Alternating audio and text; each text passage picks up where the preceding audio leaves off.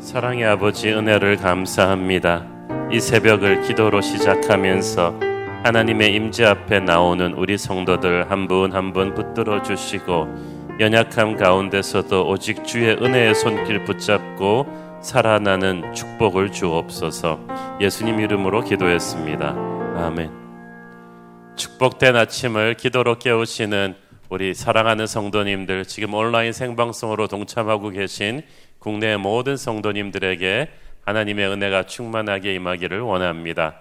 오늘 우리에게 주신 하나님의 말씀은 사도행전 팔 장 십사 절부터 이십오 절까지 말씀입니다. 저와 여러분이 한 절씩 교대로 읽어보도록 하겠습니다. 예루살렘에 있는 사도들이 사마리아도 하나님의 말씀을 받았다 함을 듣고 베드로와 요한을 보내매 그들이 내려가서 그들을 위하여 성령 받기를 기도하니, 이는 아직 한 사람에게도 성령 내리신 일이 없고 오직 주 예수의 이름으로 세례만 받을 뿐이더라. 이에 두 사도가 그들에게 안수함에 성령을 받는지라. 시몬이 사도들의 안수로 성령 받는 것을 보고 돈을 들여 이르되, 이 권능을 내게도 주어 누구든지 내가 안수하는 사람은 성령을 받게 하여 주소서 하니, 베드로가 이르되, 네가 하나님의 선물을 돈 주고 살 줄로 생각하였으니 네 은과 네가 함께 망할지어다. 하나님 앞에서 네 마음이 바르지 못하니 이 도에는 네가 관계도 없고 분깃될 것도 없느니라. 그러므로 너의 이 악함을 회개하고 주께 기도하라. 혹 마음에 품은 것을 사하여 주시리라. 내가 보니 너는 악독이 가득하여 불의에 매인 바 되었도다. 시몬이 대답하여 이르되, 나를 위하여 주께 기도하여 말한 것이 하나도 내게 임하지 않게 하소서 하니라. 두 사도가 주의 말씀을 증언하여 말한 후 예루살렘으로 돌아갈새 사마리아인의 여러 마을에서 복음을 전하니라. 아멘. 지난주 본문에서 우리는 빌립 집사의 놀라운 사마리아 사역 이야기를 다루었습니다. 사마리아에서 일어난 놀라운 부흥의 스토리는 예루살렘에도 전해졌죠. 십사 절을 보면 예루살렘에 있는 사도들이 사마리아도 하나님의 말씀을 받았다 함을 듣고 충격을 받은 것 같습니다. 스테반 순교 이후에 그래도 사도들은 끝까지 예루살렘 교회에 남아서 이렇게 동요하는 성도들을 추스리고 있었는데, 잔뜩 위축되어 있던 예루살렘 교회의 신선한 충격이었습니다. 그래서 이 소식을 듣고 예루살렘 교회 최고 지도자들인 베드로와 요한이 즉시 사마리아로 왔다는 사실이 놀랍습니다. 사마리아도 하나님 말씀을 받았다 함을 듣고, 이 말은 평소에 사마리아에 별, 별 기대를 하지 않았다는 뜻이죠. 분명히 주님께서는 너희가 성령이 임하면은 너희가 예루살렘과 온 유대와 사마리아와 땅끝까지 이르러 내 증인이 되라고 하셨는데, 예루살렘 교회에서는 사마리아 복음화를 이렇게 먼 훗날에 신랄 같은 가능성 정도로만 생각했지, 이렇게 빨리 정말 제대로 눈앞에 현실로 닥쳐올 줄은 꿈에도 생각하지 못했습니다. 하나님의 말씀은 어떨 때는 우리가 생각했던 것보다 훨씬 더 빨리 폭풍처럼 우리의 현실로 다가오죠. 그래서 베드로와 요한 같은 지도자들이 한 걸음에 달려온 것입니다. 이것은 예루살렘 교회가 깜짝 놀라고 충격을 받았다는 증거이기도 하면서, 또 그동안 역사적으로 문화적으로 무시하던 사마리아의 하나님의 영광이 나타나셨다는 사실에 대해 받은 충격이기도 합니다.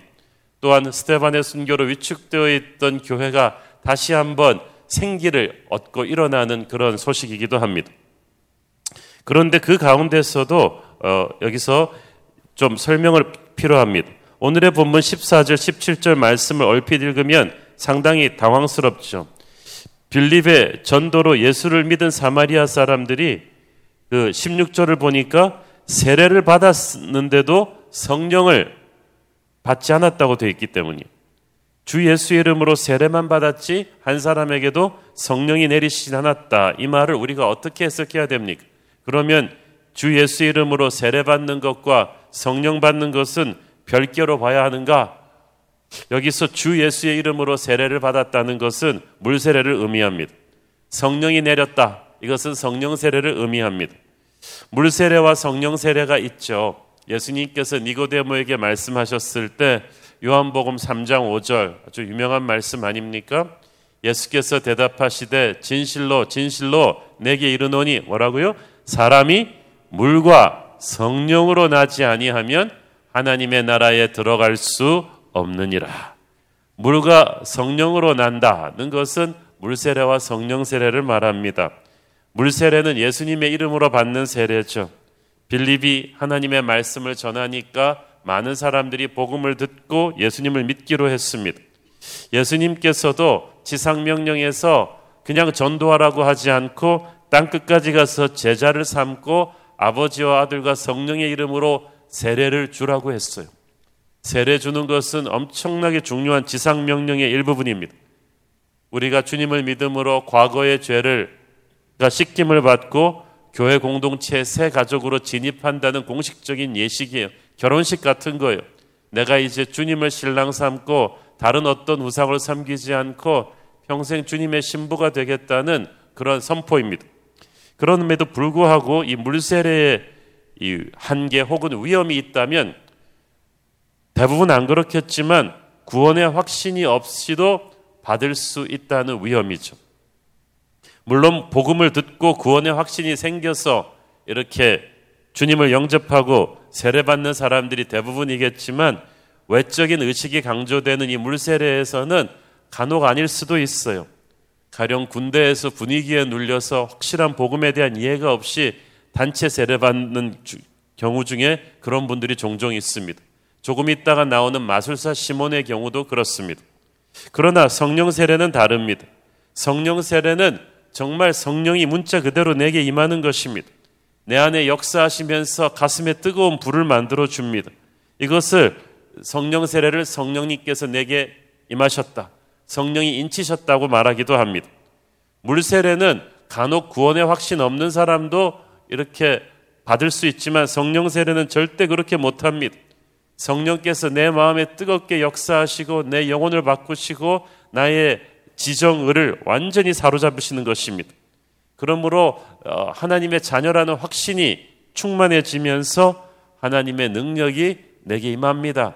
기도의 능력, 용서의 능력, 병고침의 능력, 사역할 수 있는 여러 가지 은사와 능력들을 하늘로부터 받습니다. 방언과 예언과 기적과 표적들이 따라옵니다. 물세례 전에 성령세례가 임할 수도 있고 오늘 본문에 나오는 사마리아인들처럼 물세례 후에 성령세례가 임할 수도 있습니다. 가장 좋은 건 물세례와 함께 성령세례가 임하는 거죠. 자, 그렇다면 사마리아 성도들이 빌립을 통해 복음을 듣고 세례를 받았는데 그럼 사마리아 성도들은 전부 다 진정한 믿음이 없이 세례받은 것이냐? 꼭 그런 거는 아니죠. 사마리아인들은 대부분 진실하게 복음을 듣고 예수님을 믿었을 거예요. 그러나 여기서 이 사마리아의 성령 세례 사건은 이 사도행전의 지금 특수성을 고려해야만 합니다. 사도행전은 성경이 구약시대에서 신약시대로, 율법시대에서 은혜의 시대로, 이제 성령의 시대로 바뀌는 터닝포인트가 되는 엄청난 시점이에요. 그래서 이 성령이 모두에게 임한다는 사실이 이제 정확하게 사람들에게 보여줘야만 했는데 예루살렘의 유대인들에게는 이렇게 보여줬거든요. 그런데 이제 사마리아인들에게도 그것이 정확하게 보여졌어야만 했습니다. 사마리아인들과 유대인들은 오랜 세월 적대 관계에 놓여 있었어요. 주님께서는 예루살렘과 유대와 사마리아를 통해서만 땅끝으로 갈 수 있다고 하셨습니다.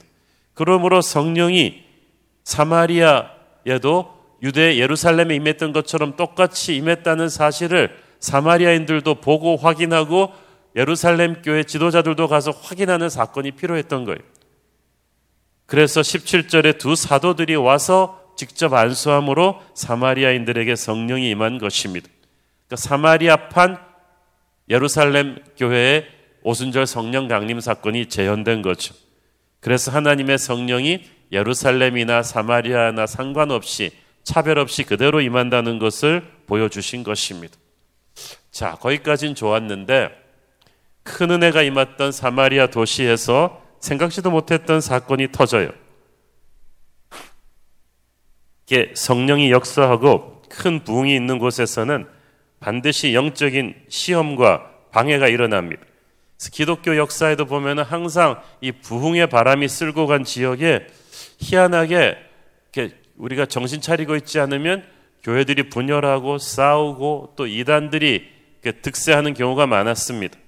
그래서 성령의 시대, 부흥의 시대일수록 우리가 더 겸손히 정신을 차리고 기도하면서 이런 영적인 공격들에 대비해야만 됩니다. 사마리아에서 영적인 시험은 마술사 시몬이라는 사람으로부터 비롯되었습니다. 지난주 본문에 이 시몬이 등장했어요. 사도행전 팔 장 구 절 십일 절 읽겠습니다. 그 성에 시몬이라 하는 사람이 전부터 있어 마술을 행하여 사마리아 백성을 놀라게 하며 자칭 큰 자라 하니 낮은 사람부터 높은 사람까지 다 따르며 이르되 이 사람은 크다 일컫는 하나님의 능력이라 하더라. 오랫동안 그 마술에 놀랐으므로 그들이 따르더니.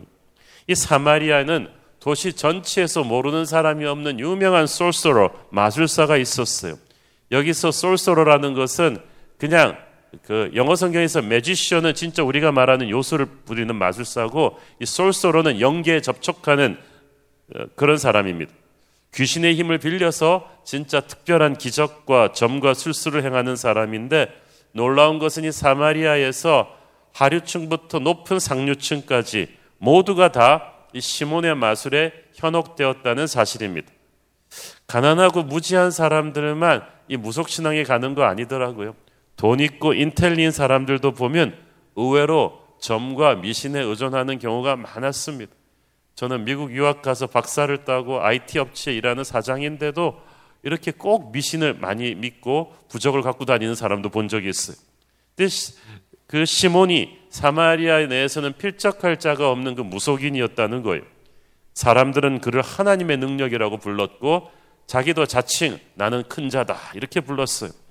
그래서 사마리아에서 오랜 세월 그는 절대적인 영향력을 행사해 왔어요. 뭐 위세가 하늘을 찔렀을 것입니다. 그런데 시몬이 임자를 만났습니다. 하나님의 사람 빌립이 사마리아에 나타나 복음을 전하기 시작했어요.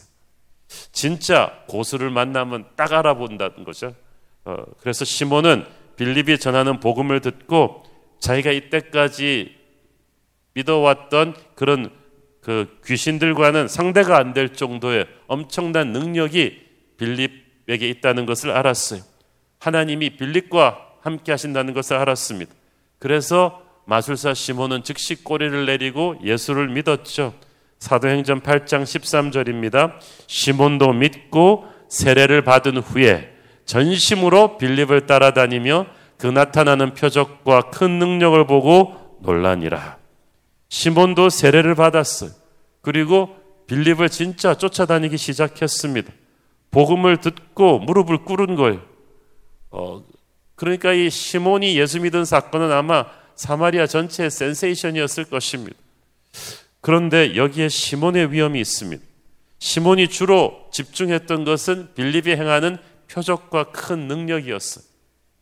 여기에 시몬의 위험이 있죠. 기적과 표적은 말씀으로 우리를 인도하기 위한 도구일 뿐이에요. 근데 기적과 표적 자체를 우상시하면 그때부터 위험해져요. 열심히 빌립을 따라다니긴 했지만 복음이 아닌 기적과 이런 표적에 관심을 가졌던 시몬은 얼마 안 있어서 자기 본색을 드러내게 되죠. 십팔 절 십구 절이 보니까 특히 이 베드로와 요한이 내려와서부터 이제 시몬이 더 큰 충격을 받은 것 같습니다. 빌립의 사역에서 일어나는 표적과 기적들을 보면서도 충격이었는데 이제 베드로와 요한이 와서 안수하니까 성령이 임했다는 말이에요. 오순절 성령 강림 사건처럼 사마리아인들에게 성령이 임할 때 방언과 예언이 터지고 병이 낫는 기적 같은 일들이 막 폭발적으로 일어났습니다. 시몬이 딱 이걸 보면서 무슨 생각을 했냐 하면은 장사가 되겠다. 이걸 가지고 장사를 하면 되겠다. 그래서 이 능력을 돈 주고 사겠다는 거예요. 십팔 절에. 사도행전에서 베드로한테 돈 주고 뭐 하려다가 망한 사람이 둘이 있는데 하나가 아나니아와 삽비라고, 두 번째가 시몬이에요. 십팔 절에 보세요. 사도들의 안수로 성령 받는 것을 보고 돈을 들여 어떻게 했다고요? 이르되 이 권능을 내게도 줘. 누구든지 내가 안수하는 사람은 성령을 받게 하여 주소서.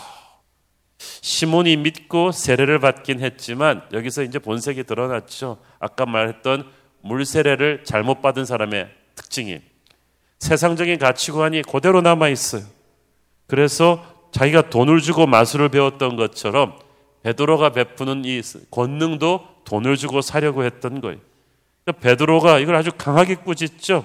이십 절, 베드로가 이르되 네가 하나님의 선물을 돈 주고 살 줄로 생각하였으니 네 은과 네가 함께 망할지어다. 팔십, 구십 년대 미국에서도 보면 기독교 티비 방송이 유행하면서 스타가 된 많은 이 목회자 부흥사들이 공공연히 자신들의 선교단체가 만든 여러 가지 제품을 백화점 홈쇼핑 판매하듯이 막 판매하고 그런 케이스가 있었어요. 한국에서도 보면은 어, 영적 권능이 있다고 자부하는 부흥사들이 기도원에서 특별 안수해주고 또 많은 그런 돈을 챙기고 그러는 경우들이 많았어요. 어, 미국이나 한국이나 보면 기독교 역사에서 돈으로 교회를 사고 파는 경우도 있었습니다. 베드로가 시몬에게 선포했듯이 성령은 하나님의 선물이에요. 영적인 것과 물질적인 것을 섞으면 큰일 납니다. 그래서 영어 성경에 영어 단어로 돈을 주고 성직을 사고 파는 것을 시몬의 이름을 따서 시몬이라고 부릅니다. 실제 중세 교회가 타락했을 때는 큰 도시 교구로 부임하기 위해서 주교들이 교황청의 실력자들에게 또 지역 영주들에게 뇌물을 주기도 했었어요. 교회가 가장 빨리 타락하는 방법이 이런 돈이 들어와서 우리를 파괴하는 것입니다. 네 은과 함께 네가 망할지어다. 교회는 결코 이렇게 돈벌이하는 것이 아닙니다. 하나님의 집은 장사하는 것이 아니에요. 하나님은 우리의 예배의 대상이지 축복의 수단이 아닙니다. 그런데 사탄이 아주 교묘하게 교회 안으로도 이 세상적인 물질관을 얼마나 많이 집어넣는 줄 모릅니다. 얼마나 많은 교회나 기독교 운동들이 또 신실한 크리스찬들이 이 돈의 유혹을 이기지 못하고 예수 잘 믿다가 결정적인 때 이 돈을 중시하는 세상적인 가치관으로 돌아가서 타락하고 무너졌는지 모릅니다. 그래서 디모데후서 육 장 십 절에 보면 사도 바울이 그렇게 엄격하게 경고하고 있지 않습니까? 돈을 사랑함이 일만하게 뿌리가 되나니 이것을 탐내는 자들은 미혹을 받아 믿음에서 떠나 많은 근심으로써 자기를 찔렀도다. 돈 자체가 악한 건 아닌데 돈을 사랑하는 게 악한 거예요. 그것을 탐내는 자들은 미혹을 받아서 믿음이 식어진다고 했어요. 그러니까 이 돈의 유혹이 얼마나 무섭습니까? 하나님께서는 돈에 타락하는 기독교를 용서하지 않으십니다. 연이어서 쏟아지는 베드로의 무서운 경고를 보십시오. 이십일 절에 보면 하나님 앞에서 네 마음이 바르지 못하니 이 도에 네가 관계도 없고 분깃될 것도 없느니라. 여기서 이 도는 미니스트리, 목회 사역을 가리키는 것 같습니다. 보니까 이때까지는 시몬이 빌립을 따라다니면서 목회 사역도 도왔던 것 같아요. 그런데 베드로가 엄중한 징계로 너 이제 사역하지 마. 그리고 이제 빼버린 거예요. 사마리아에서 영향력이 있는 사람 이 시몬이 따라다니면서 도와주니까 사실 빌립의 사역이 이때까지 큰 도움은 되었을 거예요. 그런데 나레니모 더 이상은 안 된다. 하나님 앞에서 마음이 바르지 못하기 때문에 시몬의 영향력이나 재능은 아무 소용이 없는 거예요. 시몬이 돈으로 성령을 사려고 한 것은 그의 마음이 항상 돈으로 가득 차 있었기 때문입니다. 마술사로 지내던 시절에 종교는 그에게 돈과 명예를 가져다 주는 도구였어요. 그러나 이 문제를 끊어내지 못하면 우리는 결코 하나님의 일꾼이 될 수 없습니다. 사랑하는 성도 여러분, 예수 믿는 수많은 크리스찬들도 이 돈의 유혹에서 자유롭지 못하면 우리의 영성이 파괴될 수가 있습니다. 저는 이 아침에 이 돈 없이는 못 사는 이 세상에서 저와 여러분의 가치관이 다시 한번 깨끗해지기를 바랍니다. 하나님의 일을 하는 사람들은 특히 이 문제에서 깨끗해지기를 바랍니다. 베드로는 강하게 회개하라고 시몬을 질책합니다. 믿는 자들도 회개해야 되지만 이것은 지금 아직 구원받지 않은 사람에게 주는 메시지입니다. 그러니까 마술사 시몬은 지금까지 물세례는 받았지만 성령세례 받지 않은 거예요. 그래서 이십삼 절에서 베드로는 네 마음에 악독이 가득하다고 했어요. 불의에 매여 있다, 죄의 노예가 되어 있다는 뜻이. 교회는 다니는데 돈의 노예가 되어 있다는 거예요. 그러니까 시몬은 영적으로 제대로 된 사람이 아니었던 거예요. 그 이십사 절에 시몬이 화들짝 놀라가지고 어, 하나님께 기도해서 이 모든 재앙이 내게 임하지 않게 해달라고. 보니까 진짜 회개하는 게 아니라 하나님의 저주를 받기 싫은 거예요. 참 이 시몬의 케이스를 보면 사람이 제대로 거듭나는 것이 얼마나 힘든지를 보여줍니다. 사랑하는 여러분, 우리는 시몬같이 돈의 노예가 된 채로 영성이 어두워져서 몸만 교회 다니는 그런 성도가 되어서는 안 됩니다. 모두가 지금 경제적으로 어려운 시기인데 그럴수록 여러분의 가치관이 정말 하나님 중심으로 바로잡히기를 바랍니다. 어쩌면 여러분이 돈 문제로 이렇게 항상 경제적인 문제가 어려운 것은 하나님을 믿는다고 하면서도 여러분의 가치관에 돈 욕심이 너무 많기 때문이에요. 세상적인 욕심에 너무 많이 여러분이 잠식당해 있기 때문에 오히려 여러분이 이 물질 문제가 안 풀리는지 모르겠습니다. 오늘 이 아침에 여러분 정말 하나님 앞에서 여러분이 세속화된 물질관, 이 가치관을 온전히 내려놓고 회개할 수 있게 되기를 바랍니다. 그러나 시몬의 사건이 있었지만 하나님의 역사는 다이나믹하게 계속되죠. 이십오 절 읽습니다. 시작. 두 사도가 주의 말씀을 증언하여 말한 후 예루살렘으로 돌아갈새 사마리아인의 여러 마을에서 복음을 전하니라. 베드로는 요한은 사마리아 사역 파워풀하게 끝냈으니까 이제 퇴근하자가 아니에요.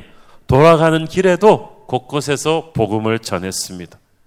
아침에 자연스럽게 커피 마시듯이 베드로와 요한은 복음 전파하는 것이 이미 그들의 삶의 습관이 되어 있었어요. 마술사 시몬의 가짜 영적인 시험이 있었지만 그것이 이들의 담대한 복음 전파를 막지 못했습니다.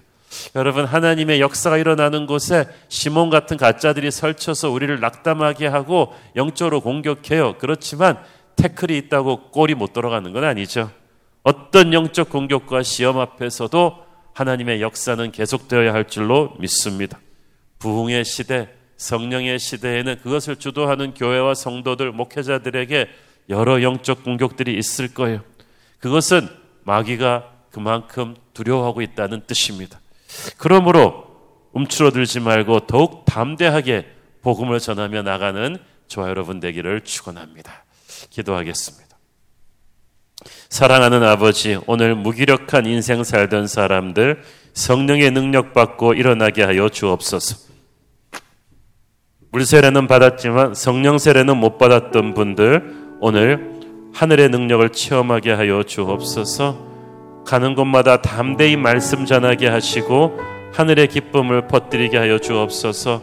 오늘 시몬처럼 교회는 다니지만 아직도 돈을 사랑하는 분들, 그래서 양다리 걸치고 신앙생활 하다가 오히려 물질의 노예가 되어서 힘들어하는 분들, 오늘 나사렛 예수의 이름으로 돈 욕심으로부터 자유케 하여 주시고 오직 하나님을 높이고 먼저 그 나라와 그 의를 구하는 신앙 되게 하여 주옵소서. 예수님 이름으로 기도했습니다. 아멘.